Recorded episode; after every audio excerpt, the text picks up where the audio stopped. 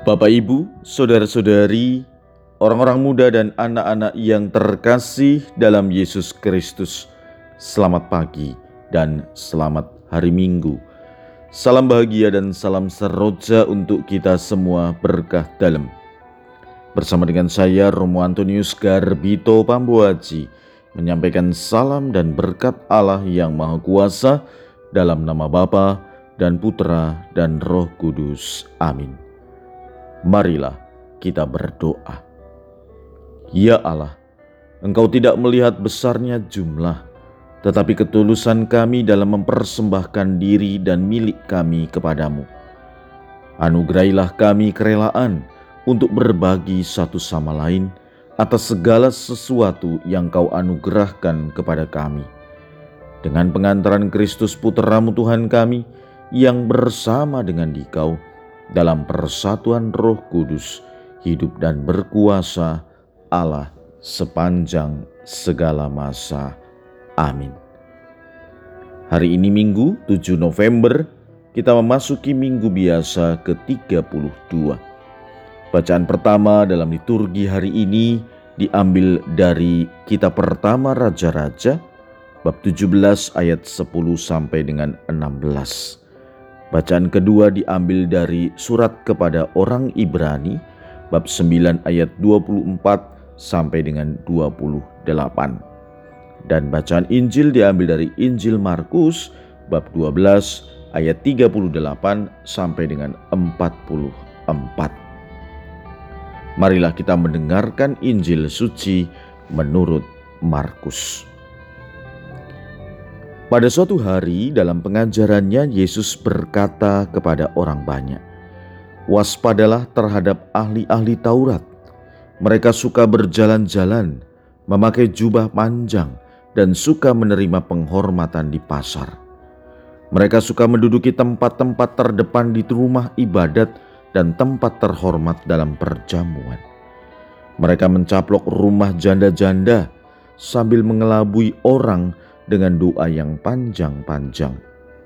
Mereka ini pasti akan menerima hukuman yang lebih berat.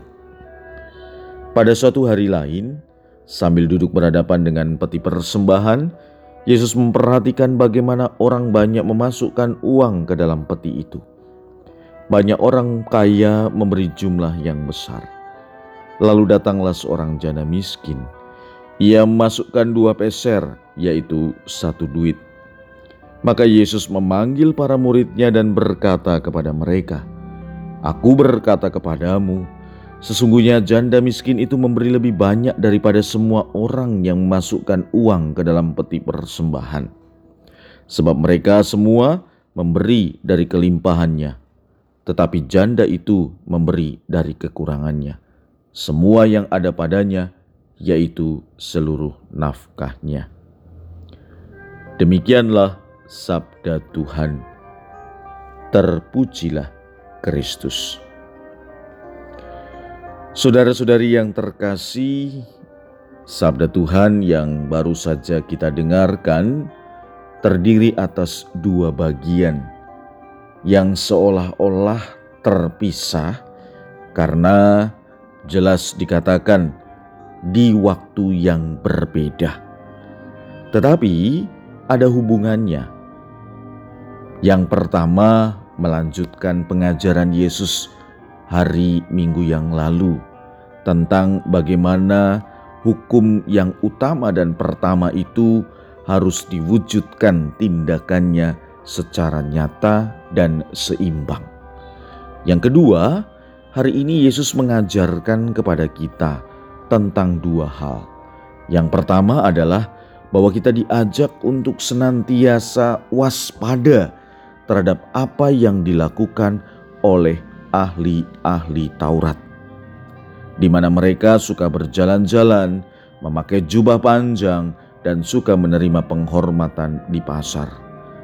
Lebih lanjut, Yesus juga mengatakan bahwa mereka juga suka menduduki tempat-tempat terdepan di rumah ibadat dan tempat terhormat dalam perjamuan.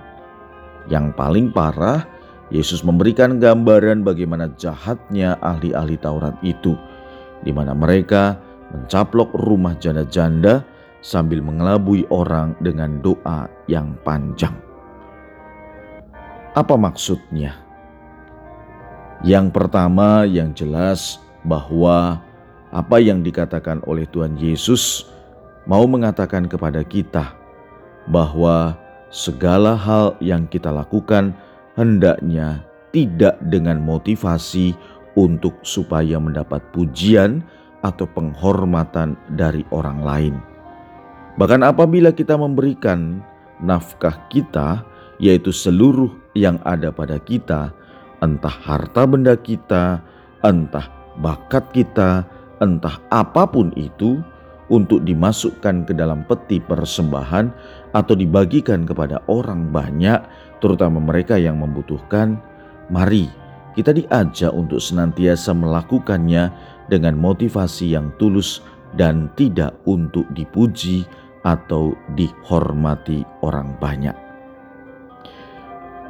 Yang kedua, bahwa kemudian Yesus di satu hari melihat ada seorang janda miskin yang hanya memasukkan uang sebesar dua peser ke dalam peti persembahan.